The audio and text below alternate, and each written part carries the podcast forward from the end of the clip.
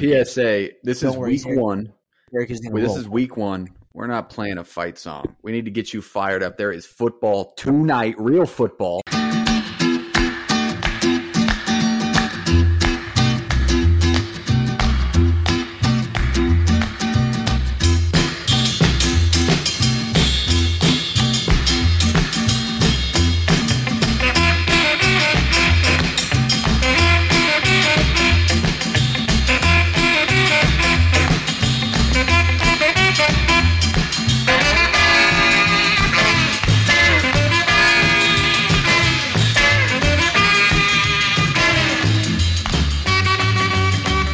Play the fight song.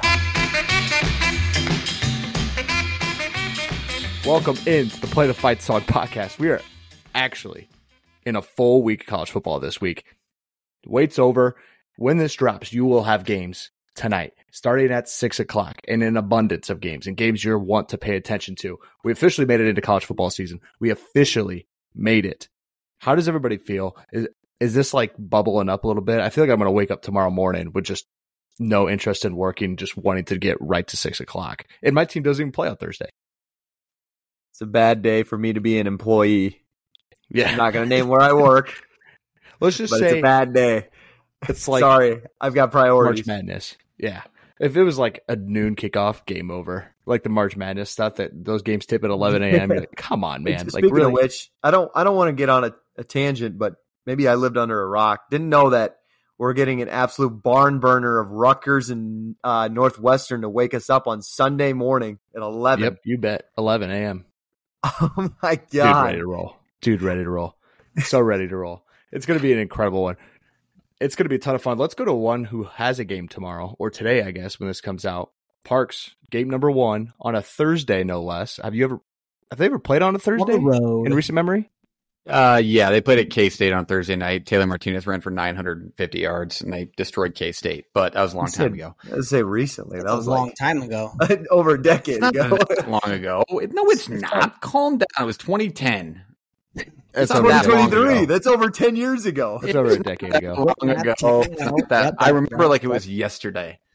But anyway, Take this as you may. over a decade. if you're listening to this and you're like having a good time, wake up because I woke up this morning with a full blown erection. You're listening to this on Thursday. College football's back. Nebraska football's back, and we're ready to roll. Uh, big game tonight. Big game tonight, and I am excited for it. Couldn't be more excited for college football to actually be back. Week zero was terrible, and we'll talk about it, but pumped. Do you guys plan out your Saturday mornings when you get up for game day? Like, do you have a plan? 100%. Yeah, I'm on the same page because I don't want to be scrambling at eight o'clock when that thing kicks off. You know, like I need to be in ass in seat. I need my coffee. with I need my bacon everything. and cheese croissant, and I'm ready to roll. Ooh, a little croissant action. Shaver, you look confused. I'm talking You game day and Saturday morning. Oh, okay. I When was the like, show kicks off, not like the actual game itself. Game day. Uh, You know I'm I saying? don't really, I don't really anticipate like I'm not like at 8 a.m. I'm ready for game day. Game day doesn't really. I'll definitely turn it on once I Not get up even and week rolling. one. Bro's a casual. Uh, I'll be uh having a beverage in a parking lot at 8 a.m. this week, so No that's TV what I'm going to be doing. tailgate. I was on the news shirtless last year drinking in a parking lot. Let's not forget about that. We gotta find that video again. Right, We do need to find that clip. Resurface it. Put it right in here. Yeah, I'm just. I don't know I what just, you're talking uh, about. that was a rough one. That was good. Hey, but we're excited. I mean, it's going to be a, a great week one, and then week two is going to be even better. And so we're building up to week two, and then week three we'll jump into even more conference games. We're going to do things a little bit different tonight on how we break down games and what we've done in the past, but we're still going to do like betting segments and parts of that, um, and we'll cover the line and different things. But we really want to kind of dive into what we think of the game, what we think of each team that's playing within the game, and maybe where we lean on who wins the game, whether that's a betting line or not is not necessarily what we're aiming to get out of this. We want to break this down and make you or help you understand, you know, what's going to happen in this game, what you're probably going to see uh, to help you. And honestly, we want to outline a ton of games that maybe uh, somebody doesn't know what's going on. That like you actually want to see this one. It's going to be a ton of fun. Whether it's a team that's uh, in your region that you don't usually watch, it's a team that's on one of your schedules, and it's a team that may be really good down the road that nobody's talking about. So we're gonna definitely going to outline all of those. Let's jump into the week zero recap though. Let's go over some big scores from the weekend and teams that we want to um, No, USC defeats San Jose State 56 28. Notre Dame pounds Navy 42 to 3. San Diego State 20, Ohio 13, and one where Ohio loses Rourke. I believe I saw um, an ACL. And yeah, they they, they kind of feared it was going to be, but um, their coach said he's going to play this weekend. So he's going to play. I don't, there you I go. don't know if Perfect. they like tweaked it or whatever. and he didn't play very long. Would he play a No. drive or two? I I- was a drive, brutal Yeah, for us tough. Bobcat betters. Unbelievable. I was going to say the whole world was on them. It felt like Vanderbilt 35, Hawaii 28 in a game where Hawaii had a chance to come back and win that game or at least tie it up late. Ton of fun and way different than the one that was on the island last year. It was just an absolute debacle and shellacking on the island. I mean, brutal. They had massacre. multiple chance to win it. They turned it over in the red zone a few times. Yeah, I again I was at a wedding uh, where there was not a lot of cell reception, and so I didn't get to see all these games. I just watched like uh, my highlights throughout the week to kind of recap what was going on. And I saw watch that one. And I go, oh shit, they're kind of coming back. And I knew they lost, but I didn't know how close it really got to that situation. Any takeaways from week zero that you really think need to be paid attention to, or is it just kind of one of those the games where the games? Um, these teams didn't play great opponents, or anything that you really want to touch on from week zero. It's easy to like jump to conclusions like on Notre Dame and USC. Uh, obviously, when like there are the two of the top d- teams that were playing last week, and they were the only teams that were playing last week. Uh, everybody kind of wanted to talk about the defense of USC and how it's not back again. And then, uh, I, as much as I love Notre Dame that we talked about last week, everybody kind of is jumping to a conclusion about how great they could be. I think they look great, and I think that was a good sign. But I wouldn't wouldn't take it for what it is, especially when like those were the two teams that everybody had their eye on in week zero. It's gonna I be a think lot that bigger. this week. Navy. I think that Navy team has a lot. Oh. They've got to reset. Oh, that program boy. is in a tough spot, and it and they hired from within, and they go that route. But it is it's tough sledding over there in Annapolis for a little bit. But Reese, that's okay, right? Just go Army beat Navy. Go Don't Army worry always. about the midshipmen. Yep. Go Army always. When you, I mean, when you look at USC though, I mean, they looked the part on offense and and special teams and everything. But I saw a couple things on the defense. Yeah, they gave up twenty eight. Now you can take that two different ways. You could look at the stats part of it and see how many different guys they played or how many different guys registered tackles. Maybe you think they're filtering in and out. Or you could look at it like they're running people in and out because they don't have guys set. You know, maybe it's Yep. a more of a tryout and it didn't work out as a good tryout. Or maybe you look at it like they were just filtering out ones and twos. Like they know, but they wanted everybody to kind of play and get reps. You know, it, it's two different things. It's I, I could see it either way. Again, you'll have to see this weekend and see if that, anything changes, but I'm going to doubt it because they have Nevada. So that's how that one goes. We have a new segment that we really want to touch on and talk about in after each week in our recap portion of the week before we're going to give out a helmet sticker if you know what a helmet sticker is. Sticker for performance that somebody puts on their helmet. There's not too many teams that do it anymore. I think ohio state uh florida state and like some other Michigan. random ones. Michigan does it. michigan. Michigan does it again. Correct. Harbaugh brought that back. Couple here or there. Not everybody does it anymore but it's an awesome concept. We'll give out a helmet sticker to one player or we could give it out to a team on their performance from the week prior Parks, let's kick it off with you. Who's your helmet sticker going to? Who had the performance of the weekend that you really think needs to be highlighted? Yeah, it's a tough segue, and maybe it goes with Schaefer's, but uh, I, I've got to go go in mind to Chevan Cordeiro from San Jose State. Granted, like you said, it's week one. Don't look too much into the USC defense, but he had a hell of a week. He um, he went th- 21 for 38 for 198 yards and three scores with no picks.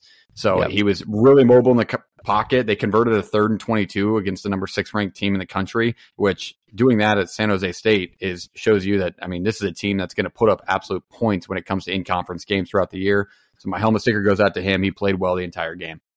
Love that one. Reese. Uh, mine goes in the same in the same game, uh, same vein, but for USC, uh, Zachariah Branch, the freshman, played really well. Had a receiving touchdown as well as a 96 yard uh, return uh, kick for a touchdown. Just showed a lot of patience, uh, a lot of athleticism in that run, and it's just another guy that this USC offense is going to have at their disposal this year. Um, can do a number of things when you have Lincoln Riley as your coach. He's going to be used a whole lot. So mine goes up to him just because it's a freshman in his first game, um, and he played extremely well. Yeah. Can we talk about the balls that it takes to slow walk a kickoff? Like, did you see how slow he took that Yeah, kickoff return? I said the pa- the And then patience. hit the acceleration? Patience. I've Yeah, never seen uh, that it's from a a, different kind of human being. Like that's called athleticism, and Yeah, neither one of us four have it. Like, No. That's elite athleticism. dude, bro hit the RT button and took off too. I mean, Yeah, I've never seen somebody take off that slow. He is uh, quite the athlete, and he's going to have a ton of fun in Lincoln Riley's offense in the Mhm. next three years. Schaefer, who do you have?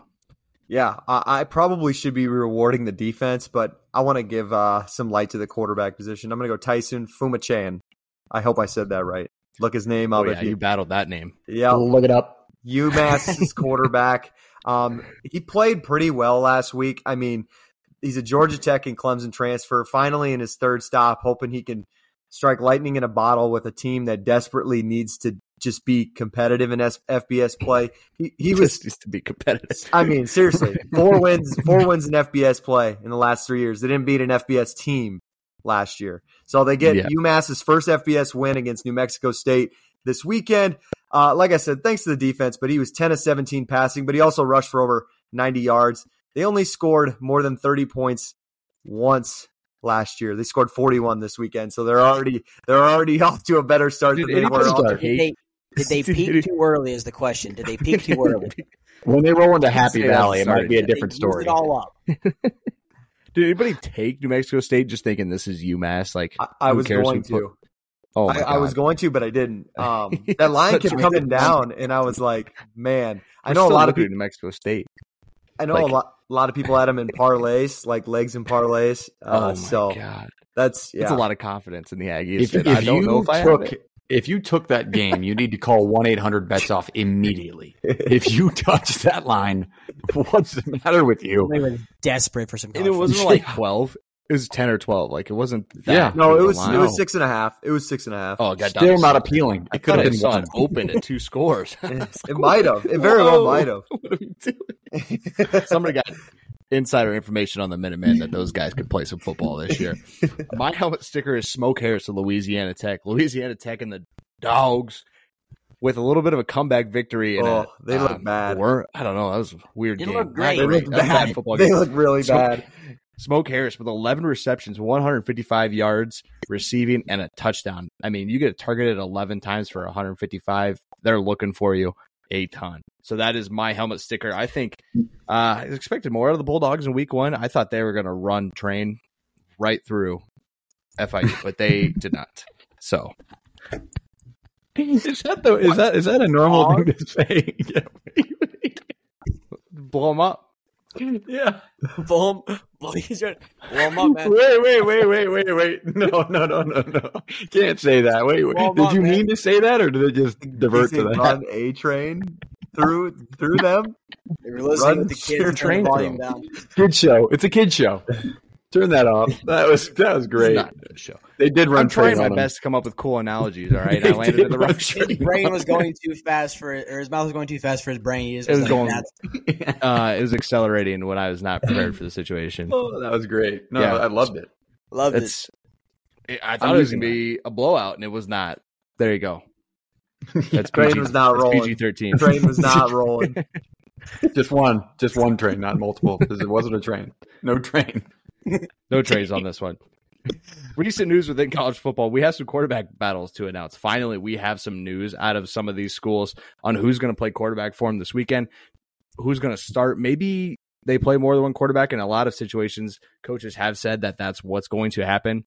We will see. But when you name a starter, I think it's a bigger bigger news than just saying we're going to play more than one guy. Is trying to you know keep kids happy in that transfer portal era. Ohio State has announced Kyle McCord will start this Saturday. UCLA, Ethan Garbers, but Schlee and Moore are both going to play per Chip Kelly. What does that mean? I don't know. That one I that one I have different feelings on. I don't know if Garbers is the one they really want playing. I think they want Dante Moore to grow a little more, but that one is I don't think finished. The McCord one, I do think he's going to end up being the guy there, um, and it felt like that for a long time. Alabama still unannounced. Uh, that's not great. Um, Schaefer. Because I try to give you guys, our listeners, as best information as possible. I actually even resorted to listening to, uh, I think it's 95.3. It's like a Birmingham radio uh, last week, and they were kind of talking about the. I, hey, I do what I can. And they were talking about the race. um, Milroe was supposed he had a bad pra- week of practice, but he's just kind of assumed to be the starter. The word is on. I mean, they're not really thinking very highly of Buchner, and the thing with Simpson right now is that he's just being too conservative, and that he's just not really going to. I don't think make What is- enough I plays. mean, when I watched Jalen Milroe last year, I wasn't thinking he was so aggressive, right? Right. Like, and And like, I how don't know if- quarterbacks has Saban won with a guy that's not overly aggressive? Think Co- Coker yeah, and guys like that, right? I, I don't Like- know if they think that he could make more plays because of his legs compared to Simpson. I'm not. I mean, obviously, we don't sit there practice and, and analyze what what he can bring Mhm. higher than Simpson, but I just thought that was kind of interesting. I, I would be very shocked, and and they made it seem like they'd be very shocked if Milroe doesn't take the first snap on I kind Saturday. of thought it would be um, Milroe from the get, just because he's been there longer. It felt like he was the guy to lose. It was his job to lose, and I get why they gave that. But when they brought in, Well, it's kinda like- that's where I got confirmed. kind of like the McCord really situation. Like we thought Yeah. McCord was gonna would be the guy, and then there was rumors about Devin Brown, and I I, I think Day said he'll play. So Yeah. I don't know. I don't know I what. think that one. I I don't know. I the Ohio State one. I really feel like McCord's going to end up being the guy. At a US UCLA, I could see all three of them. yeah, Like maybe having a chance. Somebody else might wonder- start week two for that USL team, UCLA team, but they play Coastal this week. Like yeah. So you, I don't know if you can, you you could afford ahead, to but- rotate three three quarterbacks. I think yeah, they would all going to be in a little bit of a battle. you, I wonder if they would have killed for for taking uh, McCall in the transfer portal. That would have been an option. I Yeah. don't know. One hundred percent. And then Georgia Tech as well. Haynes King will play quarterback for the Yellow Jackets. A Yellow Jackets team, if you remember, that Park said would get to bowl eligibility. I, I, I stand by it. I stand I'm not going to forget that. I just want you to Big know game. because like they're not big big, underdogs this weekend. They got a chance. They can Yep. go out and win a football game this weekend. Will they? I don't think so, but they might. You never know. And then a couple on the injury fronts. I think what we've seen today is that Cam Rising is unexpected. I don't think he's going to play from what I'm reading. Again, who knows? That's a Kyle Whittingham program that literally lets nothing out. He's a lot like Yeah. Brian, like Kirk Ferentz, um, who coincidentally we're also talking about McNamara. Game time decision out of Ferentz is what I'm reading today. What I'm getting out of Iowa City in different media availabilities. He's he's very optimistic that he'll play, but it's a game time decision in which he's going to say that because I that guy if you if he could hide what color socks his team was wearing before the game to get an advantage, he would. It's, it's like that's Whittingham and a Ferentz program. They just want to cover everything up. They don't want anybody inside. Um, and so rising unexpected. That's tonight, Thursday, as you're listening to this, that they bring Florida into uh, Rice Eccles Stadium in Salt Lake City for a good game. And that line's been dropping. Correct, Schaefer? I think you were the Yeah. one looking at. it, I was should have taken it at seven on Sunday. It is down to four and a half now. It is Four and a dropped. That's going to be. but it, but it hasn't moved since the rising news, which I thought was uh, interesting. Unless I think the Sharps knew- already had knew something Yeah. or thought they did. Right? Like I think that's usually when we see our line movements is early in the week, like on that Sunday when lines drop or Monday Mhm. lines drop, and then Wednesday before the casuals start betting at Thursday, Friday. Um and that like we're not sharps, so like don't like take it as like we're acting like sharps. We are part of that group that would take something Thursday after the lines already moved. Like we're not moving lines with what we're betting, guys. Like oh, we're not I- trying to say I'm that we are. gifting him. Parks is. Hey, Schaefer said he's moving lines. Parks, I think that's bullshit. Call him out on You it. ain't damn lines. You might, you know the units you got to put up to put that. I mean, I'm unit shading myself in this. I, I, Get him. I'm doing Just get him. Get him. Yeah, Chafe. Yeah, That's all I had. idiot. The guy came with no ammo in the chamber. So that's all kind of the headlines out of everything. Uh, quarterback wise, Arizona State though, Parks. I will let you talk about this as you added this in late. Arizona State self imposed bowl ban for this season. I mean, do you see that as like, oh, we were already going to be trash, so let's just try to make it a little bit softer landing spot when the NCAA punishes us, or do you kind of get pissed about it because maybe these kids, these are the kids that didn't do anything wrong. This is the head coach that didn't do anything wrong.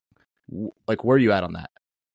Yeah, no, I, it makes you initially think that is there's some deeper deeper ghosts in the grave, right? Like to self-impose something while an ongoing investigation hasn't been settled yet, just to maybe get some sweat off your back is wild. Um, And also, what do you what do you think is the players? Is there going to be the same team that's there now, maybe at the start of the season in week six when they realize they don't get a chance to get more film if they're trying to make a move? Uh, Yeah. Or are you going to see some movement from this in the, in the portal mid season? So uh, it's, it's interesting. You have to that's throwing all your chips out the window. I don't know if they expected to be bowl eligible if they just banned themselves from it, but weird move, really weird. Yeah, and Schaefer, you made up a good point too. This is a lot like the Oklahoma State basketball situation of a couple years ago on a self-imposed postseason ban, no NCAA tournament, no NIT, CBI, whatever. I mean, it's it's a good opportunity. I mean, I know Dillingham kind of made some comments about he's pissed off and he thinks it's you know the mm-hmm. NCAA being the NCAA, but I mean, he's got a freshman quarterback taken under center this year. He, I know he wants to go to fight for his guys, and that's why he's going to say Yep. those things. But you know, take the year as it is, groom groom Rashada, like do what you got to do, and and move on. It's not going to harm Arizona State football for the next ten years. I don't think. We hope not. We certainly hope not. Last bit of news before we go into week one previews. I'm so pumped for the previews. We're going to have a ton of fun doing this. Sherrone Moore, Michigan's offensive coordinator, has taken a one game suspension from the University of Michigan, not from the NCAA, on things regarding the Harbaugh situation. If you recall, the NCAA was officially or originally going to suspend Harbaugh for four. That came back. They basically said, well, we won't suspend you this year. We're going to continue to dive into this. Then Michigan says, "Oh, we'll suspend you for three, somehow thinking they're middling the situation, I guess. And along with that, Sherrone Moore won't be the offensive coordinator this Saturday for the Wolverines. Again, just a one game suspension. It'll be against East East Carolina. I excuse didn't me. want to break the news here, but I, you know, guys, I will be calling plays for Michigan this weekend. Um, I Yeah. am on the, Perfect. inter- on the interim. Perfect. Uh, they're still pick, we're still uh, going to the win by. 50, comebacks where you get your getting your plays off Madden on the we're still going to win by sixty points. I think that's one of those situations where they're kind of like, oh, if we suspend maybe one more guy that might be Joke. involved, they're just like, oh, well, they already did that, like slap on the wrist, because the NCAA would be the ones to just kind of sally around on that. They're either over penalizing somebody or not doing anything at all. So maybe that's what Michigan's hope is. Um, but that's the last kind of headline I had before we're going to jump into week one previews. Do we want to start? I think we're going to go in chronological order, if that's okay with you guys. That's how I wrote these down. So we'll go Thursday to Saturday. I didn't write any Friday games down for the main Thursday to. Sunday. We Thursday to Sunday. Thursday to Saturday. Actually, Monday. Thursday Thursday, to Monday because we have a Monday. Thursday game. to Monday. We have Thursday Sunday, Monday. Monday. games in there. So Yep. Thursday Yeah. to Monday Yep. games. Yep, correct. I was saying I was going Thursday to Saturday to Sunday to Monday, but yeah, thanks for picking. That's how the You got what days work. putting yeah. down over there. Completely understood. Thursday I night, undermeant what you stood, JP. I undermeant. Thursday night in Salt Lake City, the Florida Gators will go into Rice Eccles Stadium as five and a half point dogs. I think that's down to four and a half now, if Yep. I'm not mistaken. As the Utes with the over under of 46 play at 7 p.m. Central Time Thursday night. What do we think about this game? Reese and Schaefer, you guys had this one. Let's break this down kind of team by team, and then we'll all kind of give a sl- small opinion on it and who we actually think will win the football game. Again, this is different now knowing that not necessarily knowing, but there's a very strong indication that Rising will not play. Reese, let's start off with the home team, the Utes, back to back Pac 12 champions. How do they win this game? What are you thinking on this team in this specific spot? Well, obviously the huge thing is no uh, no Cam Rising, so it's going to go to Bryson Barnes, who has some experience. He took over uh, in the Rose Bowl, played a couple games last year as well. Um, they also have to figure out the running back situation. They got it. They got a guy. Um, it was Ja'Quinden Jackson or Micah Bernard is their guy. They're trying to figure out who it's going to be. Um, but then again, they're going up against the SEC D line, which is pretty talented. So they got to figure that out as well. Um, they do bring back um, a tight end who was injured last year. Uh, I believe it's Keithy, however the hell you say it. Keith, Keithy. Keithy, however Yep. you say it. Right, Keithy. Yep. I'm not sure exactly. But he's back. He was one of Rising's top targets. Um, so having that guy back's gonna be comfortable Hey. and help. What? I don't want to. He's not playing. What? He's not. No.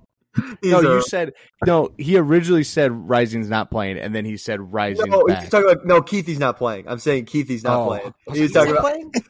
Keithy's not playing. How's he not? He's hurt. How is he not-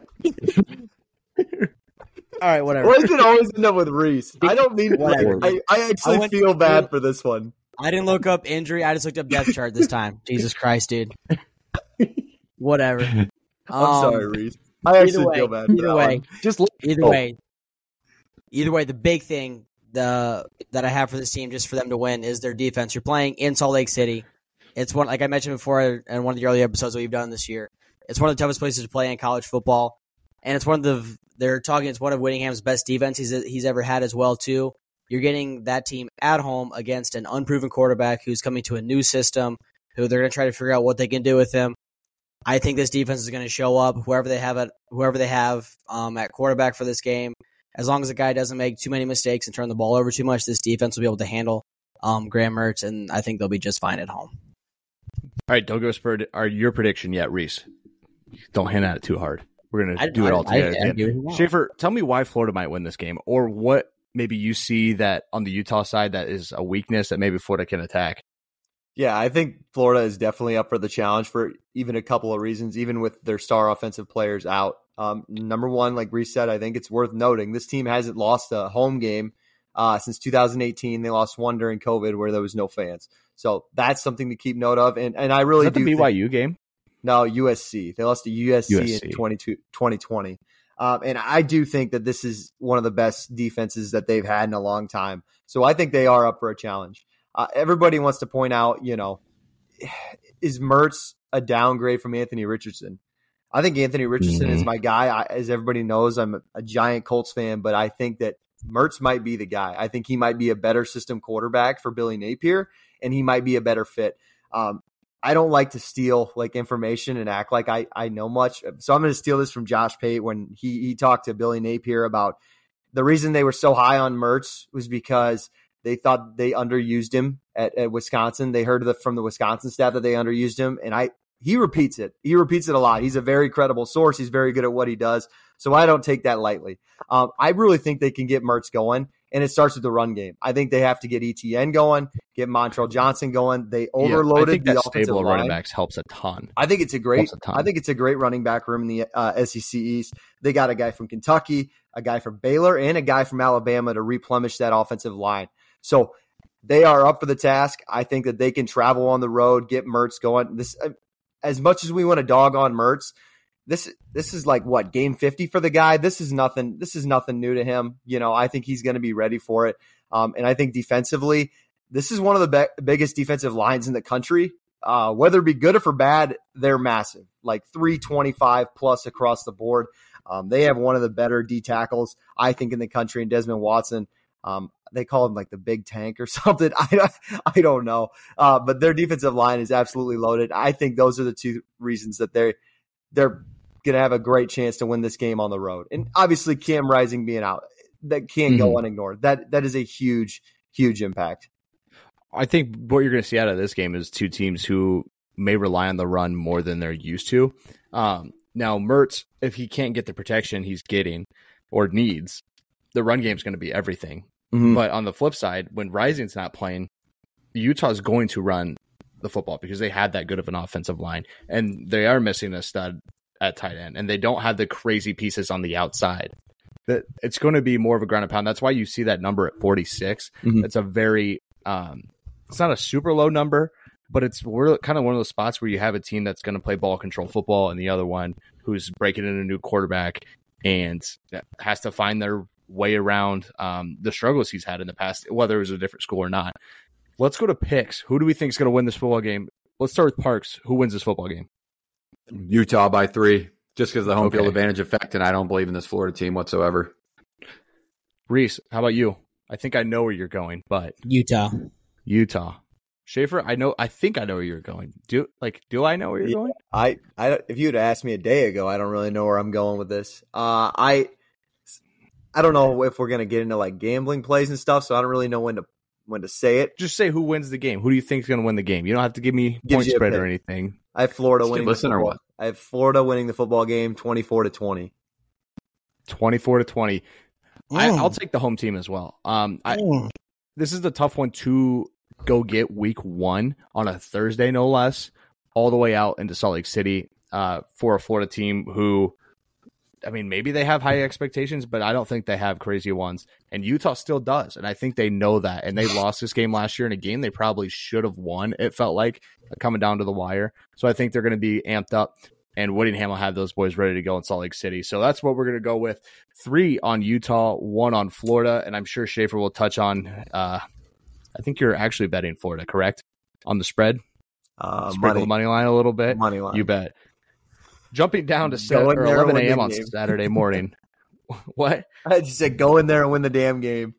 I, if you have four and a half, you got the field goal. So Parks's prediction would actually help you out here. Yeah. 11 a.m. Saturday morning, we are going to find out uh, if prime time and the Colorado Buffaloes are good, if they're bad, who knows? And we're going to learn a lot about TCU as well. TCU and Colorado, Colorado plus 20 and a half and over under a 59 and a half. Jump into this one. Risa, I'll start with you again. What do you think about this game? Who are you leaning? What are you seeing? I mean, this game only gets the hype because the game only gets the hype because of Deion, right? Like if Deion wasn't this coach, nobody would give a shit about this game. Like it's Well, if Deion wasn't the coach, they'd be 34 point underdogs. well, whatever. Either way, like nobody would give a shit about this game. Like it's it's a new TCU offense. They still have their same head coach, but new quarterback, a whole lot of new guys. I just think it's a chance for Colorado to show up. They're going to introduce their new guys, but for them to be able to be ready week one right away, I I mean the spread is pretty big. I think that's a lot for a, a team with a new quarterback. And like this Colorado team was completely different from last year. I think that's a big, big number because you really don't know the product that Colorado's going to put out there yet. So I think the spread is spread's iffy, but I mean TCU wins this ball game. I don't think there's any doubt about it. I just think that's a lot of points for a team that you have no clue what they're going to be like yet. And I have a hard time believing they got so much better in the trenches on either side. Like, Yeah. did they really get better at linebacker? Did they really get better at defensive line? Did they really get better at the offensive line? Not that I know of. Maybe they brought in guys, and maybe it's a upgrade technically, but not one that I'm ready to really look at and be impressed by. Parks, what are you seeing on this one? Are you are you like really wanting to see what Colorado's like? Nebraska goes there week two, or are you just kind of like, I'll find something else to watch 11 a.m. Uh, no, I'll be watching. I, I think it's very important how this game goes. I think the line's perfect. I think they couldn't have put a better one because, like you said, you have question marks, but we're talking about a team where any person that returned has the utmost experience against the top, top talent in college football. Doesn't Mhm. matter how many there are, but I mean, that alone is going to offer you much, much better than what you're going to get with Colorado, a team who lost to North Carolina Central because it's the same goddamn team. They brought in 52 transfers from a team that lost to North Carolina Central, and they're playing a team that played Georgia. I think the offensive I- line's a little better than than Jackson State was. Uh, the wet fart. A wet fart's better than a dry fart, huh? God damn. This is, this is perfect. I, I, I watched this video yesterday. Did you guys see the cleats? This is a little, a little bit different, but did you see the cleats? They have Prime's think so. name and number on the cleats that they're going to wear. For fuck's sake. Are we watching Colorado or are we watching the Prime Buffaloes? It- it- think I mean, what you call could, 'em. you could argue it's both. I was gonna say, I this mean, guy, this guy, this guy, man. Have you guys seen the Fox ad for it? They had it all playing all last weekend where he's riding on the, the animated buffalo into the game, and What? it made me Like the thought. weird I forgot this week that it it's they're going to Fort Worth. The the, whole, the commercial made me feel like they were playing in Boulder because he's riding the buffalo. No, they're going to Fort Worth. yeah, I know. The the commercial just threw me off, and yeah, I don't. They have know. like the animations, like, the like he's cartoon stuff. he's they have riding, him riding a buffalo. no, they like CGI'd him riding the buffalo. Yeah. I just- I'm excited. Department. I'm excited to see how this Colorado team reacts when they get punched in the mouth by a Power Five playoff winning linebacker within the first quarter to see how they react. Because I mean, it's a different game, man, and a different speed, and I do not think they'll be ready for it. So TCU, that's the play. Yeah, they didn't really get eased into this season with their first two weeks of playing football. They really could have used like beating up on They didn't get really any shit, easy. I don't know, like Eastern Washington or something. Like give them somebody beat up on Northern Arizona, somebody. But when I look at this game, it's like to me, I think Chandler Morris is going to have a field day in some spots. I think he's going to be able to pick apart uh, certain parts of that defense, and I think he's going to have plenty of time to throw the football too. Whether he has, you know, uh, Johnson to throw to, a bailout option, I don't know if he needs it. Truly, I think he's going to have a good running back. I think he's going to have a solid offensive line, and I think he's just going to be able to feel safe in the pocket and make the plays that need to be made. Um, TCU's defense will be uh, they'll be solid. Now Colorado's going to get theirs in some spot. Like there's going to be a big player too that you're going to see happen because that's how they built themselves, right? Like they built from the ability to a deep play here to Travis Hunter, or you go uh, a big run by Sanders or something. Like that's kind of how they built themselves was skill first, and they Mhm. have skill position guys. Do they have anything else? I'm not too sure. Uh, let's go predictions on this one. Who do we think wins? Reese, I'm going to start with you down in the corner. Who wins this football game? TCU. Can, can I can I dare ask? Let's say by how Say, much? Do you want to score? Do they cover? Do they cover? No. They don't cover. 20 and a half, they don't cover. I'm with I'm with Reese. I think it's just crazy. It's just a lot of points. Um, It is a It- lot of points, but it's a. I and mean, you're on the road week one. yeah. No, I think TCU by 14. Parks, how many? TCU, TCU, thirty-seven to seven. Travis I Hunter was has his fourth that. collegiate football game. Welcome. I have I have Welcome TCU Five. winning as well, and I have them covering. I think this is a 24 point win. Um, mostly, I just think they wear them down. Man, they're gonna maybe give up a shot here or there, but I think the um, just the change in playing FBS football and the change in all the hype that's around Colorado, man, you're telling me they're to live up to it week one on the road. I mean, not that they're going into a daunting place in the Big 12. Like that place doesn't blow up in atmosphere, but nonetheless, man, that's a team ready to go with a quarterback back. Maybe that was hurt against Colorado last year. That's ready to go, and he won that job last year. People forget. Um, so a lot, all four of us here have TCU. A couple think it's going to be a little bit closer than others. Now let's go to the primetime game on Saturday night, North Carolina, South Carolina, in a neutral site in Charlotte. Because why would we want to play this in Bryce Williams or in Chapel Hill at some really cool venues? Like, let's just play it in Charlotte because that's a ton more fun, Yeah, right? Can I can I say like I kind of like I don't mind the neutral site games. Like week 1 especially. I I, don't kinda- I don't, like, I don't- why though? But I like seeing the your your stadium filled up with like with the baby blue of North Carolina, man. Like seeing the stadium filled up with that, like and that's enter, yeah, and like Sandstorm for South Carolina. Like they can't do either one of those things. And I'm sure like the pregame music sucks and they don't do anything on like third down. It's just kind of like we're at a football game kind of thing. Like the the only the fans are the ones going. You know, like because if you Yeah. play loud music on third down for North Carolina when they're on offense, you have to do it the other way too. So I mean, maybe it evens out to nothingness, or maybe it's just as fun. I'm not sure. I'm sure the fans like the idea of going on a little bit of a road trip if they're not from the Charlotte area um, for the opening weekend, especially on Labor Day. I'll give you that, Schaefer. I'll give you the aspect of a little tiny vacation because if the Hawks were, I mean, the Hawks are playing in Chicago, and I know a ton of people Yeah. that are going to Chicago when they play the, Northwestern. the only people who hate the neutral site games are the people that aren't going to the games that are just watching it on TV. Like it's for like I I personally So- Wait, wait, wait.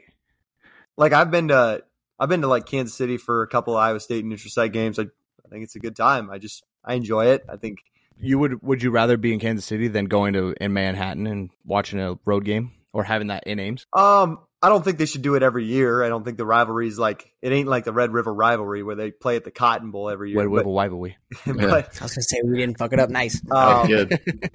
I think it, you know they played K State like back to back in Arrowhead a couple of years and it was fun, but I wouldn't do it every Hey, year. but but going to Vegas is cool, right? That's you- that's clean living.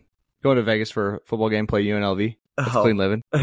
I mean, that's that wasn't my cup of tea, but I tried. To, I tried I- to give you a little bit of a. I mean, everybody. you yeah. did Well, on all these they're going. people. They're doing the same Come thing on. in New Orleans in a couple of years, so I don't know. I'm Whatever. Don't not go to that. to take that opportunity to snap.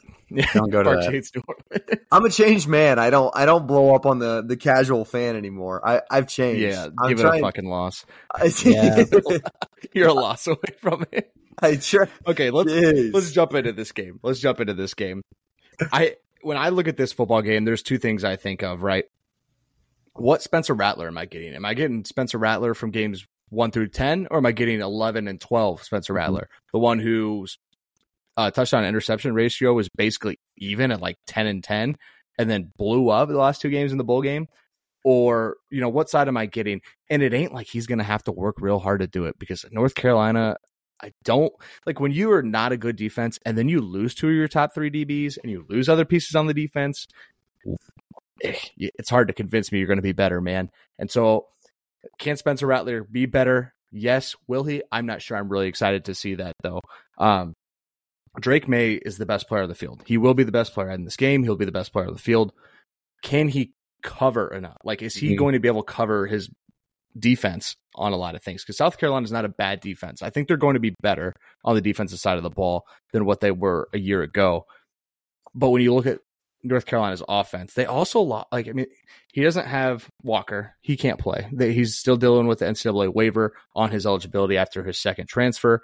And then you no longer have bailout options on the outside, and your running backs are solid. You lose your offense. I don't know. There's a lot going on for this North Carolina team. Is it enough?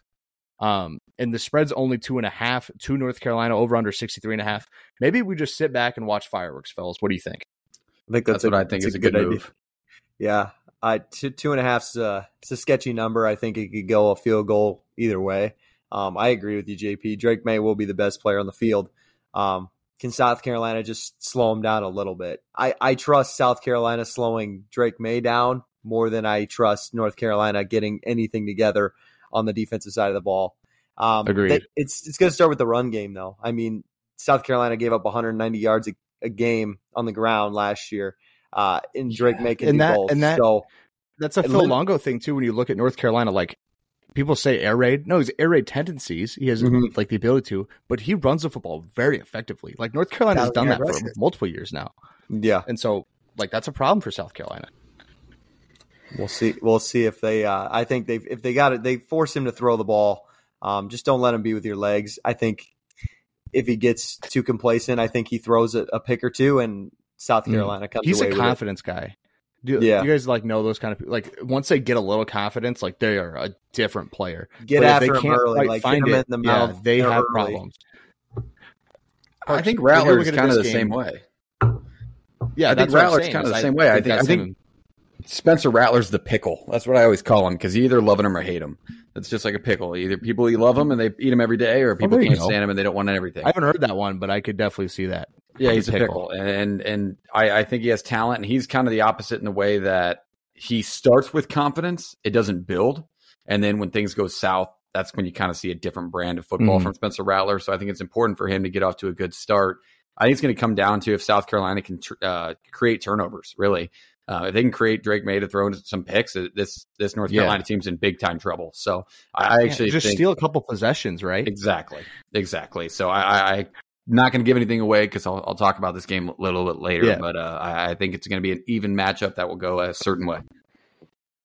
Yeah, and it's definitely like going with that even matchup thing. I think it could go either way. Like I Mhm. could, I've played this out in my head a couple times. Like maybe South Carolina's defense is improved and they're just a better, well-rounded team and they win. Well, maybe the offense of South Carolina is going to be brutal and you'll get a bad Spencer Rattler that you saw a majority last year, and North Carolina just lights them up. I've th- thought both ways. Reese, when you look at this game, total spread, anything that really jumps off the page to you that needs to be talked about or that you're seeing. I just love how you mentioned the word fireworks because I got a pick for this uh, game later that involves just sitting back and having a All lot right. of fun watching it. All right. Well, let's let's pick winners then. If we're if you have a total on this one that you're going to bet later, let's take who wins this full game. We might get a two-two split right here. I'm interested to see Schaefer kick it off for us. Who wins this game and is it close? No spoilers to any other picks, but man, the SEC better not let me let me down this weekend. I have South Carolina winning, um, and I'm going to say they're going to win by seven points.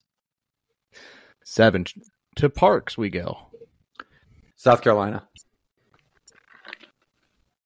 Reese, do you have North Carolina? I'll take the Tar Heels. Yeah, I was gonna say. I'll go. I'll take I'll the go better quarterback. I'll go with Reese. I'll take the better Yeah, quarterback. I- that, all, that defense 100%. is better quarterback. Um, and am I like on a scale of one to five confidence level on picking North Carolina? Uh, two, two and a half. But I get the bet. I get the better quarterback, who I'm really not as worried about him turning the football over. I know their defense is going to be bad, and I think he knows that. He uh, was used to it last year. You know, can the running game supplement him and the passing game? Maybe. I just it's hard for me to put take Spencer Rattler when I don't know which one I'm going to get. Like that's a lot of momentum. That was a long time ago, man. Like those games were in January and December. He's not going to just show up and light the world on fire. In my opinion, maybe he does, maybe he doesn't. But I'll take North Carolina. So that's a two-two split on that game. I think that's where College Game Day is. No, Yes, Yep. yes. So get up early, 8 a.m.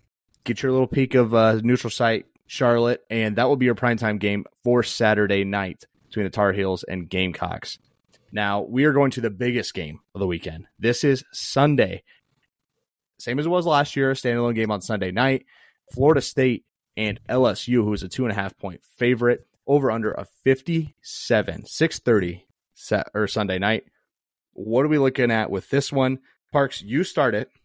We're going to take uh, your side first with Florida State and, you know, a team that a lot of people have as a dark horse national title contender, a dark horse playoff contender, and an ACC champion in a lot of spots.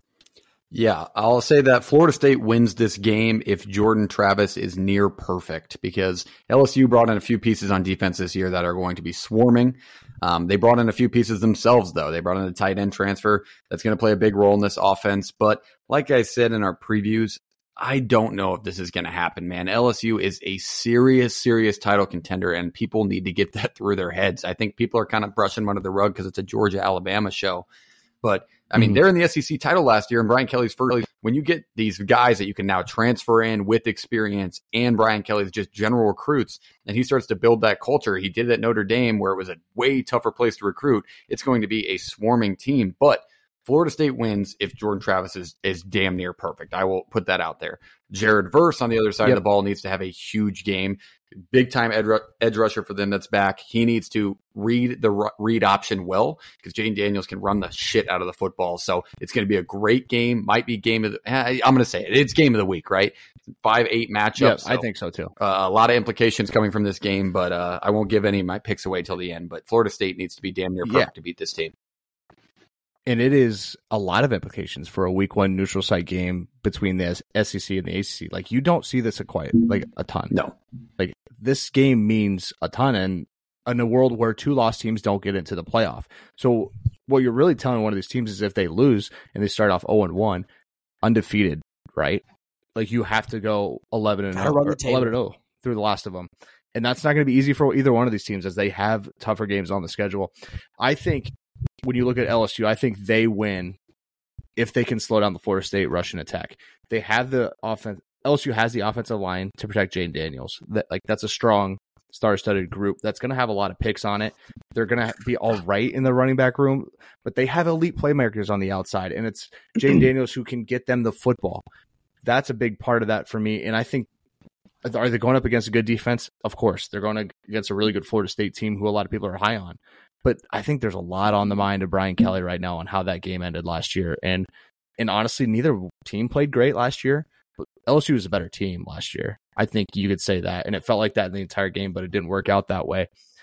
Can you get uh, to Jordan Travis? Like you have a really good uh, defensive front seven for LSU and just an experienced uh, Florida State offensive line, you're going to have to make those guys work. Like they know what they're doing, they understand their assignments, they've been there a long time. Can you get him out of the pocket, make him uncomfortable because the kid can move. He's elusive. You're going to have to make him uncomfortable and make the run game. Uh, basically, you're going to have to make him beat you just uncomfortable. You're going to have to keep him on his heels the whole entire game. And I think that's going to be a much tougher job than what people are saying um, or even predicting. When you look at this game as a whole, us four here, do you see it as if you lose this game, like, can it really hurt you that much outside of just your win loss record? Should it hurt you as much as some people might say it is on Monday morning after this happens when your pundits and talking heads at ESPN or whatever channel are like freaking out about it, overreacting to a game, I should say. That's like that argument we had at a couple episodes ago where it's like your early season losses, do they really mean as much as like end of season ones where you're like, well, we didn't know who we were then or do we know who our identity was? But I think when it's this serious of an implication of a game, when it's five versus eight, yeah, it's gonna it's gonna carry some weight versus if you're playing an inter, an in uh, in conference rival or something like that early in the season. I think this one should have a little bit more weight because it is very serious implications for a potential playoff team later in the year. One hundred percent. Like Schaefer, if you look at maybe let's say Florida State loses, let's just say that, and then they go so. lose, they lose one more after that. So they're ten and two, but they win the ACC. Like, is it completely dependent on the rest of the country, or are they really going to look at this first week and be like, "Well, they lost to LSU"? That's, I yeah, I think so. I I, I don't see a scenario where they win the ACC uh, with two losses, especially. Um, and, and getting into the playoff. I, I just don't, see, especially in the ACC. Now LSU, on the other hand, if you switch, if it is what it is, like we know that there's SEC bias out there. Now, if LSU loses this game by three, uh, and then they lose to, I don't know, say, I'm trying to remember who Bama. they have on their schedule. Yeah, they have Bama. Maybe they lose to Alabama. Um, Bama falls to somebody else and they still get in as the East champion. Or they beat Bama and they fall to somebody else. Maybe they get in the East champion as, as a two and then they beat Georgia. I, I think that team could get in because they would be playing, I, I think, an undefeated So Georgia have to go team your way. A lot, it, and that's what would have to happen for a two-loss team to get in the playoff. Wouldn't you agree? But Yeah, a two-loss no, LSU agree. could get in. A two-loss Florida State would not get in, and I just, it is what it is. which that's the benefit and you know the curse of betting on a schedule like this. Like Yeah. you know you need the wins in some spots, but it really hurts if it doesn't work out the way you want it to. I, I guess if you lose the game and the rest of the season plays out the way you need it to, you're fine. Yep. If not, man, like they could they could literally go ten and two, lose this game, will lose one more, and hit their season win total over, and it not really feel like it was the Florida State year they should have had, which is really nice to say because that's a program we really wanted to be back in college Yeah. football at the top of everything. But I think that's just kind of where would- we sit with the would 14 playoff. that. It's the last year of the 14 playoff. They don't have to complain about it anymore after this one, um, which is ironic that this game of this magnitude is in the last year of it. Parks? Do we agree that I think time will tell? And I kind of think that's what Schaefer said. But if we look at the schedule, let's say LSU beats Florida State and LSU ends up losing three other games. That's going to hurt Florida State Yeah. more than if they lose this game and then LSU runs the table too.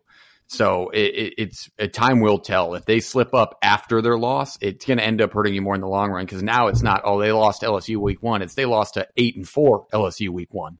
So I think Oh, time yeah. is going to play a huge part in this because it's so early in the year. 100%. Now let's go to predictions for this one. Parks, we broke it down a little bit. Who do you have winning? I got LSU winning by seven. Reese? I got the Tigers as well. I know who Schaefer has, though. So, like, am I going to let this be a clean sweep? And then we could ride in the Seminoles, right? It can be a clean sweep, and then we we can do. clip ourselves when if Florida State wins because I can clip myself about hundred times. I, I believe in LSU, so Because Schaefer, you have LSU, no? Like, that's yeah, who. I got bets on. LSU. Yeah. Yep. Uh, took them as a Okay. took them as a play. Okay. I think LSU wins this one, too. Uh, not till like, blow the rest of my predictions for the rest of the year, but I'm going to need this one. I'm Yeah, me- need this one. Yeah, I I'm going to ya. need this one. Um, then we're going to go to a Monday, a standalone Monday night game. Let's break this one down, man. Uh, Clemson at Duke. We're going to get a new look, our new offense coordinator, a new quarterback at Clemson, and a new Dabo. Is Dabo changing a little bit with what his plan is? Is he letting Garrett Riley have a little more leeway, or are we going to deal with the same weird old Dabo the whole time? Parks, break down this game. What are you seeing from that side? Yeah, I think to for Clemson to win, they need to be Clemson. And I don't want them to lose their identity and kind of how they've built what they've built because even though they're not a team that everybody wants in the playoffs, they're still a very dominant team that's always in the top of college football and a team that I know one other person believes in for throughout the year. Um, Garrett Riley, I don't. I, I think his schemes are good. I don't want him to focus on the quarterback too much because he does not need to forget about Will Shipley. They could be successful within this game just handing the ball to Will Shipley thirty times. So I, I don't think Duke has enough. I just think Clemson needs to be Clemson. They're always good on the defensive side of the ball. Yes, they lost a few things, but they just need to have that offensive progression and kind of work into their scheme. And it's a tough game to do it. Honestly, opening up with Duke is not uh, a Mhm. handheld win like some of these other teams are getting. But uh, I just don't think Clemson needs to overthink this, be themselves, hand the ball off to Will Shipley. For God's sake, just do that and do that again because you're going to be able to run the ball effectively against this team. One hundred percent. Now, looking at Duke, if Duke wins this game, Riley Leonard goes ballistic. Mm-hmm. That's what I think. He's going to keep that defense off balance for Clemson. They're not going to be the elite um, in the back end that Clemson's been in before. Like they're usually really good up front, and then they have solid DBs and linebackers. Maybe that's the difference is that Clemson comes out really slow, just not quite prepared. On the offensive side of the ball too, maybe they're sputtery. Like maybe they haven't adjusted to the new scheme that they're running. Maybe Klubnik's not, you know, completely ready to go, and they're slow out of the gates. And uh, Riley Leonard takes advantage of that after, with a year under his belt on his home field. Uh, and a scheme with a team that really believes in their coaching staff. Um, I think that's what's going to happen, have to happen. And the defense of Duke's no joke. Like this, they're not getting a slouch on the defensive side of the ball. And if they take the next step, they could be a top 20 defense in the country. Will that happen? I'm not sure. The line doesn't suggest so. Duke is a 12 and a half point um, underdog with an over under at 56. I mean, not to like say what I think is going to happen, but I, I'm really excited to watch Riley Leonard right now. Like the world's going to get exposed to what this guy can do right? He's a super talented quarterback that not a ton of people know about. And you're going to see Clemson, obviously, that some people here in this podcast room really believe in. And so I'm really excited for that game to be on Monday to stand alone. Schaefer, when you look at this game, like what are your thoughts on it? Like what do you see? What do you kind of think is going to happen? I want to see what uh, the veteran group on both the offensive and defensive line for Duke can bring. Um, I think it's a group that is aged, but not really as talented as as, as they've shown. Uh, I think that hopefully their experience can kind of lead to their success this year. Uh, they didn't see a ton of teams last year uh, that really will test them like they will be tested on Monday. Uh, I mm-hmm. think I said in the preview they had a it was a very poor record against teams above 500 last year. So we know and we love to talk about the production that they bring back on both sides of the ball. Um, but was it was it hype or is, was it real? Um, I want to see what this defense can do against uh, Cade Klubnik, who, to be honest, kind of struggled in that bowl game and showed some weaknesses of where I think you can expose him um, on that side of the ball. I think this this senior defensive line needs to get after him on offense. They gave up 22 points a game last year. Uh, if you can keep that offense under control, like Clemson could has shown in previous years, like last year and the year prior. Uh, I think Riley Leonard will give them a chance. I, I think if they can keep them to 21 points going into the fourth, I think that's a good enough opportunity at home for Riley Leonard, the best quarterback on the field that day, to go out and win the football game. So we'll see what happens. Reese, give me your prediction on this one. What happens? Who wins this game? I'm gonna go against everybody. I'm saying Duke's gonna win this one. Okay, call call the upset, Reese. Come on, Blue Devils at home, brother. Wait, wait, wait, wait. I'll that can't work. That can't work. Reese, yeah, I can. Reese, you have Clemson in the college football playoff. Yes, I know I do. You have losing to Duke week one. One loss. Same with my four seed. No, that I can't and work. my yeah. No way. yes, it can. That's wild. It's, it's happening. You're gonna run the table. They're 11 to one ACC champs. I don't even know. Because you're big. Because you're big. Because you're Big Twelve and your Pac twelve champions are gonna have two losses. Holy shit, dude! I still don't know if a loss to Duke week one will like. Even if those two things happen, I don't know if that will be enough if they lose to Duke because Duke's not going to win. Duke will have to win eight, nine games minimum for that to not be frowned upon. What if Clemson goes 11 and one and ACC champs?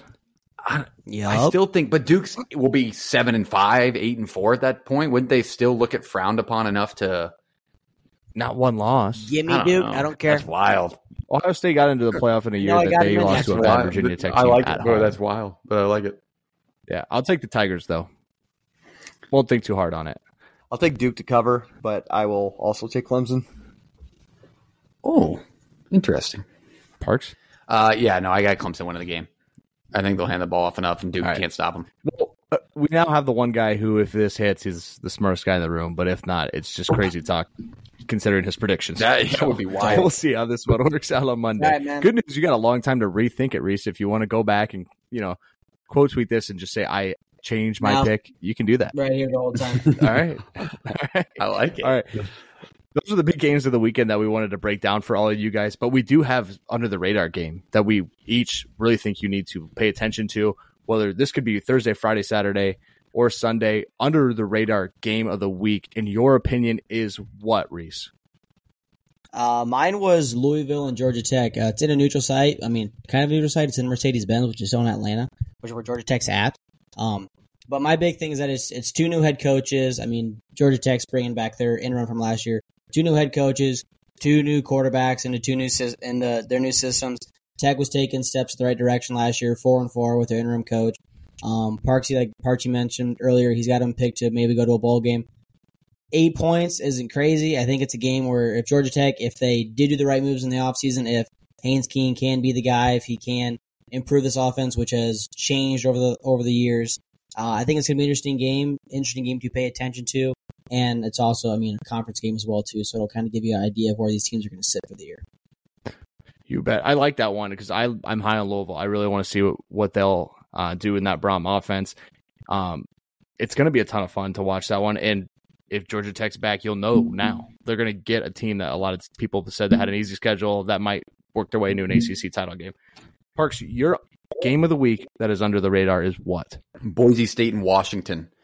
It's a 14 point spread in favor of the dogs, which a lot of people, including JP, are very, very high on. But why is that line the where it is? Well, you also talked about Boise State last week, which Schaefer called the best group of five team in America. So make sure you tune into Correct, that one yep. a little bit. I think it could be interesting, especially with it being a week one matchup. And Boise State's got a good team this year, so make sure you tune in.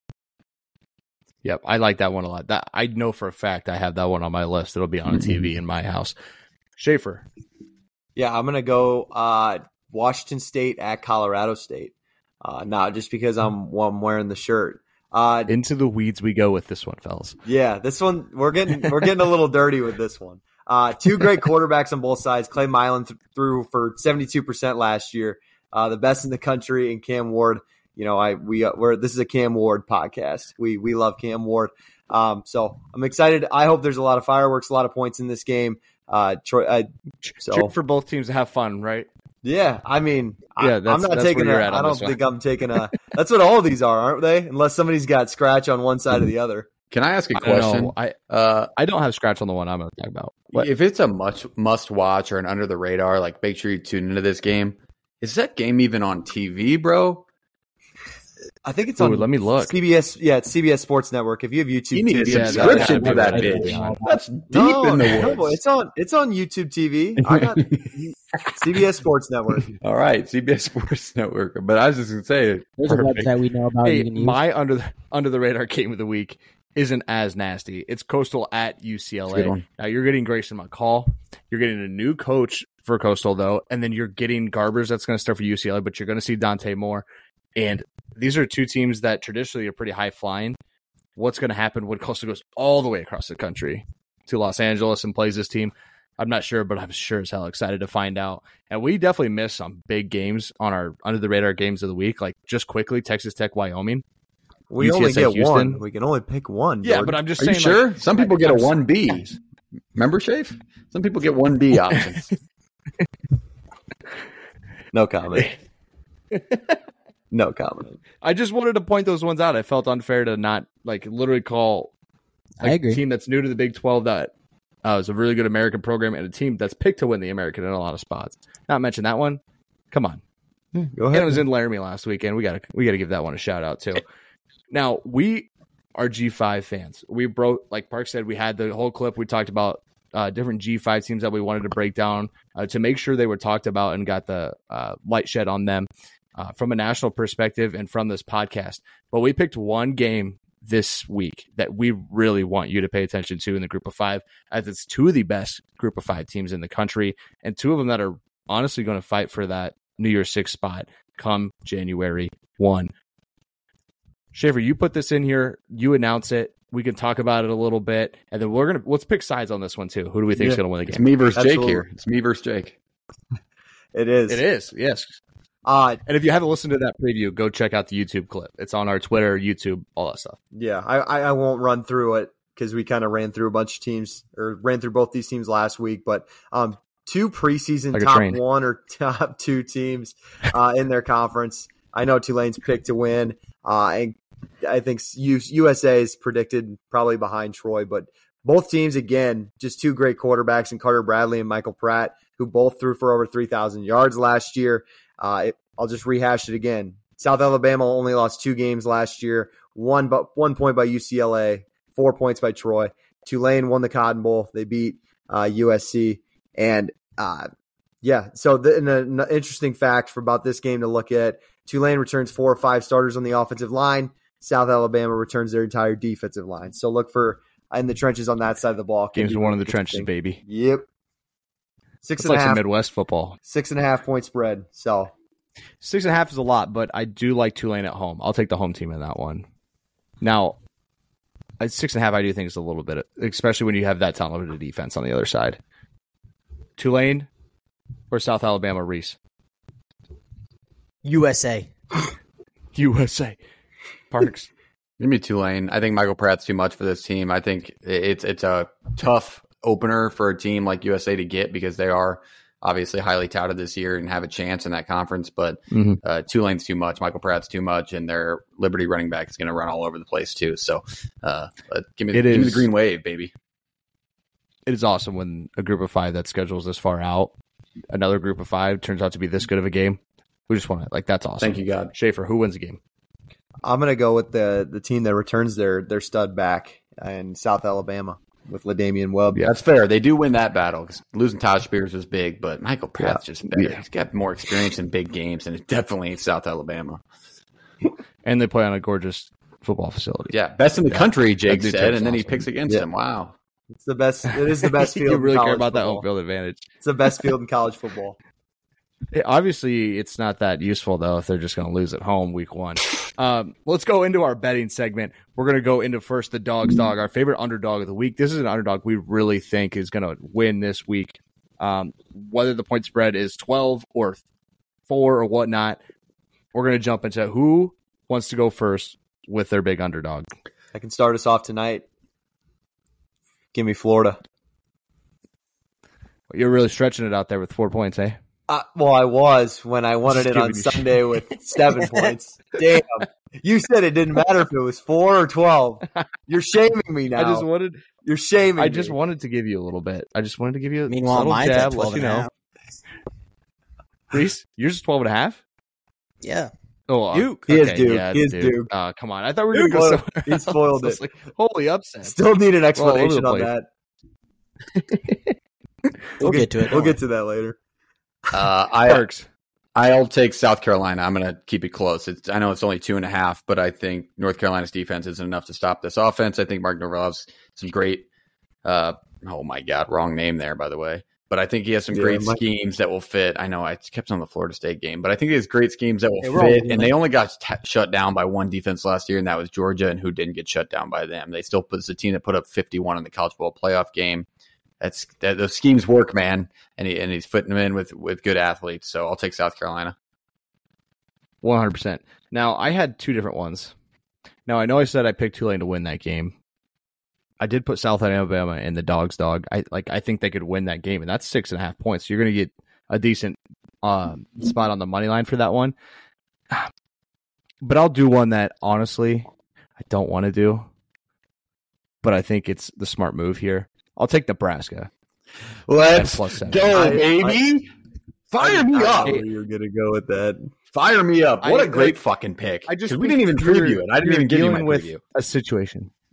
they're they're doing a situation where Minnesota is going to be solid. You know what you're going to get out of Minnesota. Kaliakmanis is going to be an upgrade from Tanner Morgan in my eyes. Uh, they're going to have a very good running back in Sean Tyler, but uh, the playmakers on the outside, the the ability for this to actually work out and just be a slow, slow, slow game. Nebraska's going to try to do the same thing. This isn't going to be a team that's going to go flying up and down the field. They're going to maybe it'll look more like a spread and like a uh, RPO offense that's getting the ball on the outsides, but they're going to want to control the football as well. And you're not dealing with somebody who's going to fuck it up on special teams and clock management and that stuff. Matt Rhule can do that. Um, and so like I think that's one you really got to pay attention to. It's hard for me to say that Minnesota's going to win by 14. If, if Scott Frost is there, this line would be 10. Yeah, like we, that's my whole thing. But it's seven. No, Nebraska would probably, a- probably be favored. That's how, that's how every year started with Scott Frost. They were called being a blue blood, Schaefer. Look it up. I'll look it up. Oh, oh, I'm not gonna, oh, I'm not gonna. As a, No. as a as a guy who bet mm. on Nebraska their first game last year, if you're going to take that line, just hold on. Welcome to the onside I'm kick saying- show, I'm baby. just saying, expecting Just to be strap like, in, guys. Some shit's going to go down. to be a world beater here. I just see seven as a lot. But here's my problem: What if Jeff Sims is not quite the guy yet? Like, what if he has a buffer time? Because Minnesota has a really good defense. They lost. They, they only returned forty parts I need percent. you to tell me They only returned forty percent of their defense production. And Nebraska was They're beating. Minnesota. Like Iowa. Nebraska was beating Minnesota ten to nothing at half last year. Yeah, ten points in the first half's not a great half on And offense. when you give up zero, If we're talking about with- and by the way, that that quarterback that played against Nebraska last year in that game was not Tanner Morgan. So they have film directly on this guy. It's not an unloaded gun. We're going to be able to run the ball. We have a stacked running back room with depth. So it just it really depends on Can we whether or not we turn the ball over. Yeah, I mean, this Can is block? three three years without changing offensive linemen and adding an All American and Ben Scott from Arizona State at the center position. So I think it'll be better. be the first to say that just they play three years does not fucking count because holy shit, the Iowa offensive line. like, I, I I took Nebraska. Like, I think they're gonna win. I, I don't I don't know if I think they're gonna win, but I Mm, I heard it. I heard it. I'm teetering. I'm teetering. I'm teetering. Thank God, Hey. thank God the view of this camera is is t- is tits up because you don't want to see the blood flow I got going on. This is, let's go, baby. So I had Nebraska at seven. Uh, Parks, you had. South I Carolina just want two to and write all these down. So have. Yep. U.S. plus two and a half. That's what I was also debating on. and Reese took Duke, correct? Duke. At 12 and a half. That's so wild. You're- and That is so Schaefer. wild. Florida. Schaefer, who did you have again? Florida. That's right. Four and a half. We're, call, we're calling that four and a half, right? Yeah. Yeah. Okay. Except four and a half I want to make sure. Four. We're, I'm going to keep track of these. Like, if your team covers, you get that amount of points. If they win, you get all those points. It'll think it'll be a good time. I think game day does something similar, but I mean, 90% of those guys just pick big old numbers anyway. And it's a whole different thing when they're talking betting lines and stuff with the guys they have on that panel. Hey, shout out Stanford Steve, though. That's to be taking the Bear spot. Super pumped to watch him on Saturday. Let's go to our favorite play, though. Like, what's our favorite line for the weekend? Now, this doesn't have to be an underdog. It certainly can be. If you have two underdogs, like talk to me because I'd like some money line plays if we're getting plus two hundred or something. Over unders, whatnot. Reese, what's your favorite play of the weekend? Do you have one that you really like? Like, what did you see? There's a, there's a couple I got a, a two units on, but the one I'm most confident in, the one I I'm looking forward to watching, we already talked about it before, is the South Carolina North Carolina game. I think it's where South Carolina is going to be able to score a lot of points with that bad that bad defense that North Carolina has, and Drake Maye is going to have to find a way to keep scoring points. And 63 and a half, this game could be in the 40s for each of them. Um, I think with Maye, with the talent that he has, I think it's a game where you can just sit back and watch and have a lot of fun just watching these teams score a bunch of points. One hundred percent. I can I give my over as well? If we're gonna stay on the over train, I'll take UTSA and Houston over sixty one. Now I've heard some rumblings that maybe UT or Houston was not as good on defense for whatever reason. They were, you know, there's injury troubles or kids weren't bought in, didn't have the right guys. Yeah, I'll believe it when I see it. Uh, this UTSA team doesn't stop anybody either, and they um, bring back everybody. It feels like, and so they're going to score a bunch of points. It's just going to be a mess. I think this game was 37-34 last year. It was over the number which it is this year. So I'm going to go over again. Let's watch a lot of touchdowns. Let's watch some high flying offenses, and I think meet meet. By the way, I think they'll win. Meep meep. We gotta. I let you get away with that last meep. week. We got. to We got to stop. The Roadrunner, dude. Do you have a I childhood? know. I know what you're doing. I've been to Yeah, I San know what it Antonio. is. I believe that. You're not. Reese had a weird childhood. He didn't watch half the shows I watched as a He child. He did have a weird childhood. The other day, I mean, he just he didn't eat food either. One time I took him to dinner, and he had never tried a crab cake, and he never had creme brulee. He'd never had well, so you'd never tried something else. Oh, it was like lobster bisque, like a simple thought you were going to say like Teddy Grahams or something. As a child, why does he need a creme brulee as a child? What are you guys eating, bro? Yeah, Go to man. dinner. I mean, come on. You guys don't have some fine dining taste or what? I'm not a dessert person when I go out to eat. Oh, it's, it's it was creme brulee cheesecake for Christ's sake. How am I not going to order that? It was a special. What what kid do you know that eats cheesecake? Oh, I ate cheesecake as a kid. You ever go to the Cheesecake Factory? You ever heard of it? Cheesecake. Cheesecake my Factory. kid drinks Boss water. Cheesecake Factory. Cheesecake bro. Factory. So As a kid, was uh, it was the move. Yeah. We used to go to Des Moines. Was it? Yeah. I've only been to one one time, and it was like eight months ago in February. That's only World's biggest menu, bro. It's like 20 It pages long. my whole life. It's oh my! It was actually terrifying. I about texted you guys. Was like, what I I those, those cooks, those cooks gotta hate that. But uh, I'll give you my gambling plays now. Uh, I have, Uh, hey, yeah, let's yeah, yeah. So my my two picks. Yep. my two picks that I like a lot is I have Tennessee minus the twenty eight against Virginia at home. I think Milton's got to show it. He's got to sling it. Yeah, I think that, that they're in for it. And then, this is in Nashville. oh, I'm sorry. Either way, Virginia sucks. Virginia home. bad at football. They they're so lost, and, and Tennessee's not. And and I think they're going to want to show exactly what they're going to do all year. And and Joe Milton can sling the absolute rock. So. Uh, I like that play a lot, and then my other one that's that maybe not on other people's radars is let's bet against. we, get- we get we get one B's.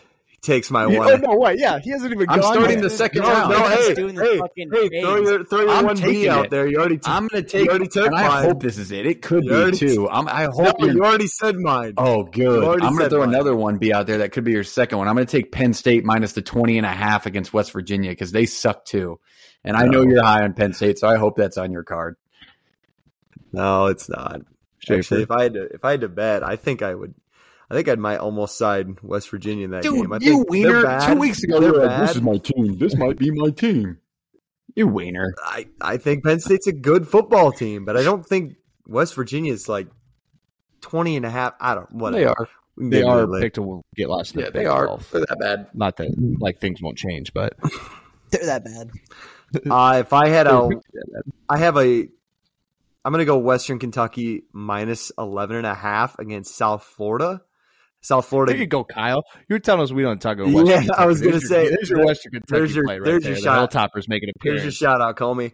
Uh, USF gave up 40 plus points in their last six games to end the year last year. Uh, actually, little fact: former tight ends coach at Iowa State is the head coach this year. Former Tennessee OC Alex Golesh is South Florida's coach. I think they'll get it right on offense, but I don't know if he's much of a defensive mind. So I think Western Kentucky could put up probably 50 in this game if they really hammer down on it. Yeah, I I like all those. I'm excited to see fireworks, like me and Reese are pointing out. But the Western Kentucky one is definitely one that would not show up on somebody's radar if they're not diving deep in. And then Parks, I thought you were going to get both of his. I did. I really did. Parks has taken the Shaver strategy though, and taking the really big. I don't know if I want that. really good Don't put that on me. the year. I don't know if I want that. He led off this I mean, podcast. The pilot does. said he got his ass whipped last year. I'm surprised Schaefer's not even on UCF minus what is that 35, 36 tomorrow against night. Kent? No, I told against you, I'm Kent I'm I'm playing conservative this year, guys. I'm trying something new out. And and I know you mentioned Okay. it, JP, but we got to give a quick shout out to the Roadrunners being a favorite on the road against a now Power Five team. That's impressive. Yeah, that line moved too. I think almost across zero. Um, that's a two and a half now. I believe UTSA is the favorite. That'll be a ton of fun to watch. Let's give our playoff predictions. Like we haven't tweeted this out. We haven't put a graphic. We'll have them out mm-hmm. tomorrow though. Let's officially pick the four teams that we think is going to make the college football playoff. Now, we haven't really teased this even. Like we've said we're high on certain teams, but we have not actually teased what this playoff is going to look like for us. I'm going to start out with Reese because I I really want to hear the explanation and which Parks is picking on him for earlier. But Reese, give me your four, where they're seated, and your national champion, please. One Ohio State, two Georgia, three Clemson, four LSU. Georgia's going to go undefeated until the SEC championship game, where they're going to lose a game. They're going to lose to LSU, and they're not going to put LSU in the two or three to have them do a rematch right away. So they'll have LSU be the four, or I, I think they'll be the four. Um, because I think LSU will play a closer game with somebody earlier in the year. Um, that they'll still they'll still find a way to win it, but they'll have they'll have potentially one loss. Um, so why they'll be the four, and then they don't want them to play again right away for the two three, so they'll have Georgia Clemson for that two three game, and then Ohio State LSU for the one four game. Clemson is going to go one loss um, in the ACC, and that's when they're going to win. Then they'll they'll run it. They'll win the ACC championship. Um, and then, like I said, They'll lose to Duke, the Pac but they win the the- rest. They win the yeah, rest. they won the rest. But Pac the uh, Pac twelve and uh, Big Twelve, those champions, whoever it's going to be, they're going to have two losses. So those two conferences are going to be out. Okay. And then like I I, like I, when I talked when I talked about the Big Ten, I talked about Michigan. Michigan's going to have two losses, so they won't find a way to get in. And then I don't think Penn State's going to only have one loss either. I think Penn State will be out. I think you're going to have your your uh, two, three, four, or potentially going to have uh, potentially have one loss.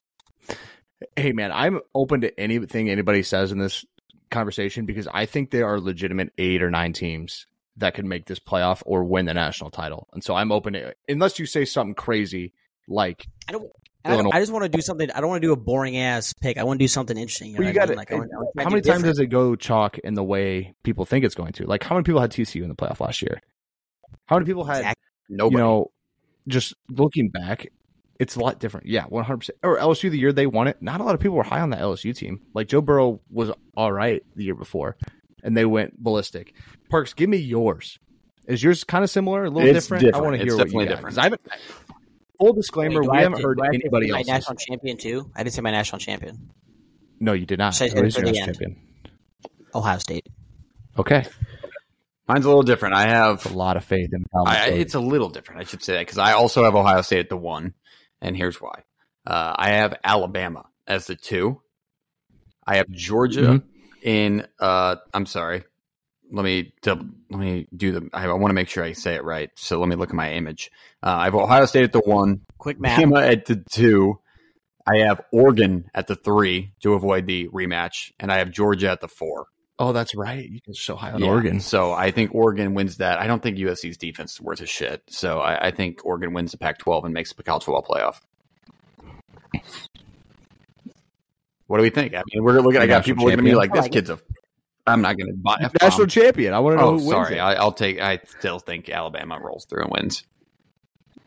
Okay. I know. That's what we were looking at before. We were like, uh, Oh, they were holding on. I thought they were all looking at me like this guy's a fucking moron. So, yeah, no, I think No, no. I like I said, a little different, but like anything goes for this. I, I honestly, there's so many teams top heavy in the Pac-12. The Big Ten is really solid. The whole SEC, the top end of that could make it, and the ACC, I have no idea. So like, I, anything's gonna go. Schaefer, you want to go, or you want me to go last? Like, what do you want to do? Uh save the best. You wanna be the yeah, I was finale? gonna say, save the best for last. You can go. All right, you want to be the finale. All right, Schaefer wants to be the hero over there.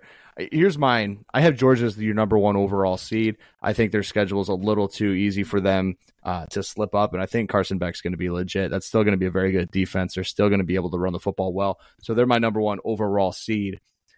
Number two overall seed will be the Ohio State Buckeyes. This team, I think, is going to be your Big 12 champion. I think whether it's McCord or Brown, I don't, I don't think it matters. I think they're going to fit just fine into this, and I think the Knowles defense takes a big step forward this year and finds a way to win games um, in different fashions. Like maybe they have to play uh, the more in ground and pound style against Michigan and win that football game, or maybe they just get better and a little more consistent on that side of the football. So I have them as a number two. At the number three seed, I have LSU. I'm high on this LSU team. But here's my my one bugaboo with this team is can your defensive backs be solid? Like you're having issues on that side of the ball from what I'm getting out of fall camp. But can we can they be good enough to really help out the offense, to really help out the defense, and can they really take the next step? Because they overachieved last year, but they, it wasn't like they won 11 games in the regular season, right? This team can still win the SEC West. And do you make money betting against Nick Saban? No, but I'm going to try to do it right here.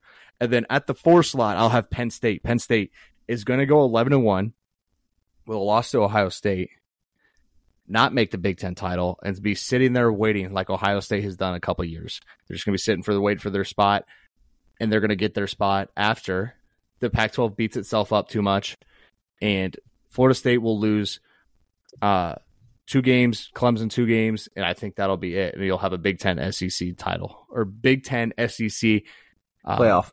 playoff, and my national champion will be Ohio State. Now, Damn. I could be swayed on that. I've gone back and forth on the national champion quite a bit.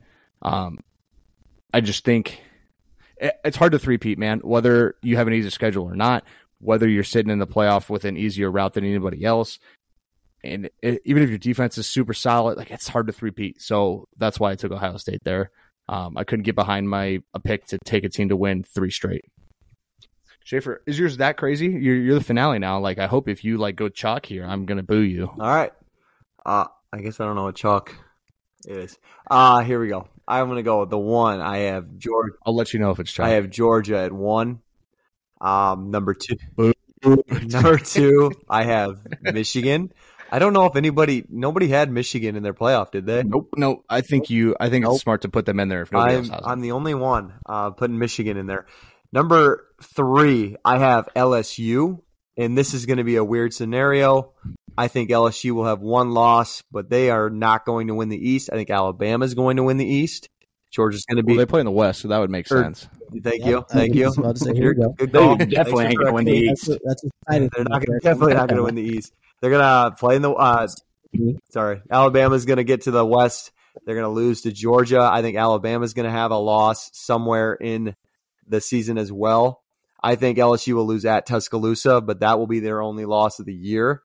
But they're going to lose the the head to head. So um, LSU is the three, and then I like Parks's pick with Oregon. Um, but I took Okay. I took US See, the guys no, who took no, Oregon. No, I took USC.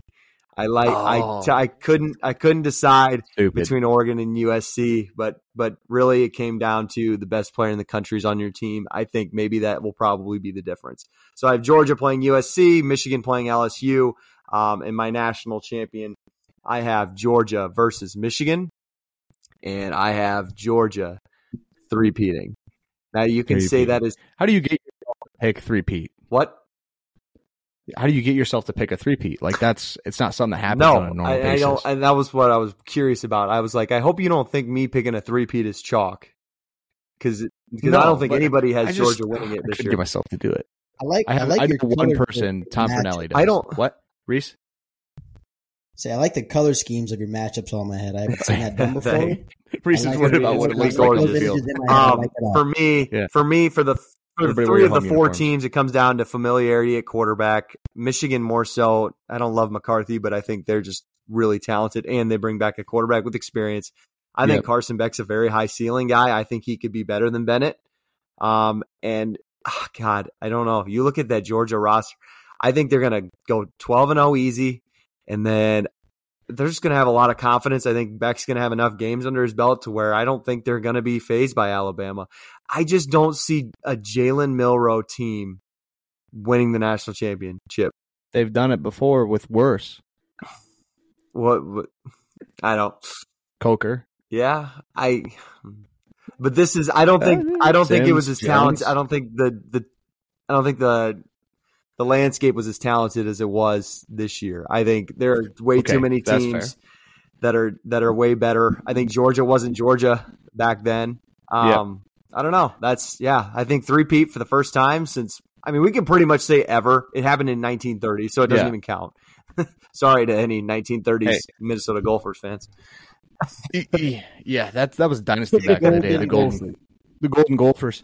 Hey, Honestly, this is uh it's been awesome breaking all down all these games. It's going to be crazy hard to pick all the games that we want to break down for next week.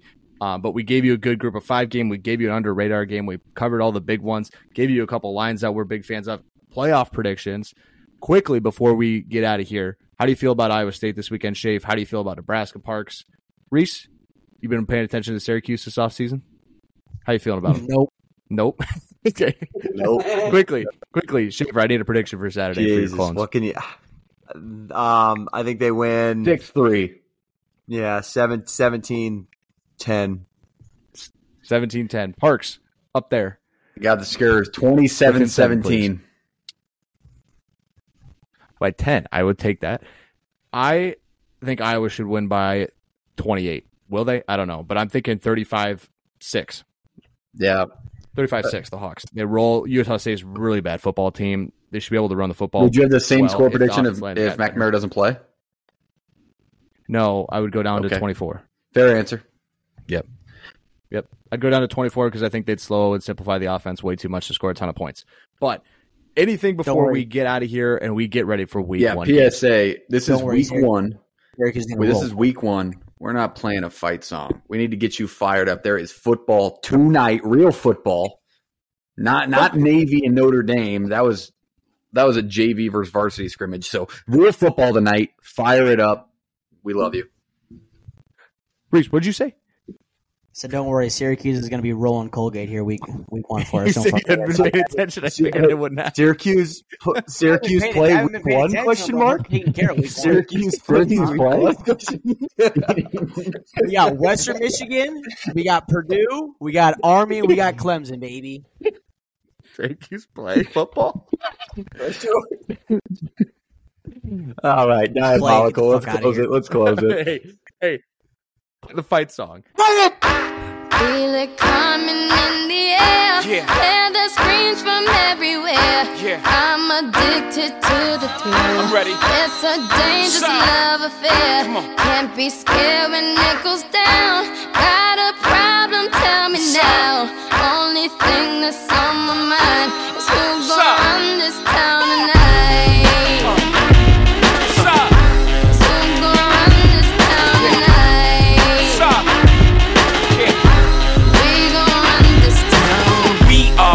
are, are. This is Roc Nation, pledge your allegiance. Get your fatigues on, all black everything. Black cards, black cars, all black everything. And our girls are blackbirds, riding with their diligence. I get more in depth if you boys really real enough. This is not familiar, I'll explain later. But for now, let me get back to this paper. I'm a couple bands down and I'm trying to get back. I gave a grip, I lost a flip for five stacks. Yeah, I'm talking five comma six zero shot zeros. Here, Doug. Back to running circles round niggas, now we squared up. Hold up. Life's a game, but it's not fair. I break the rules, so I don't care. Uh-huh. So I keep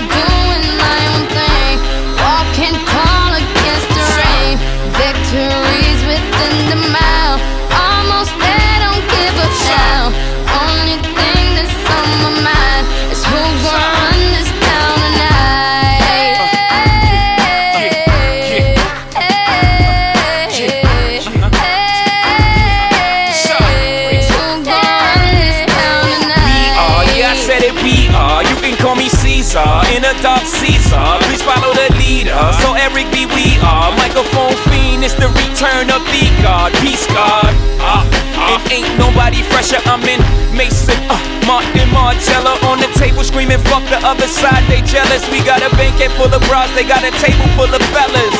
Yeah. And they ain't spinning no cake, they should throw their hand in, cause they ain't got no space. My whole team got dough, so my bank account is looking like millionaires, bro. Life's a game, but it's not fair. I break the So I keep doing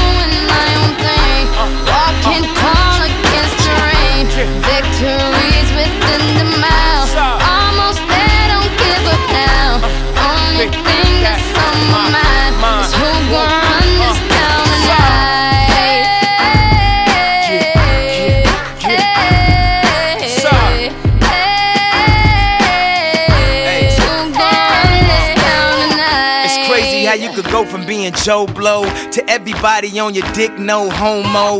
Bought my whole family whips, no Volvos. Next time I'm in church, please, no photos.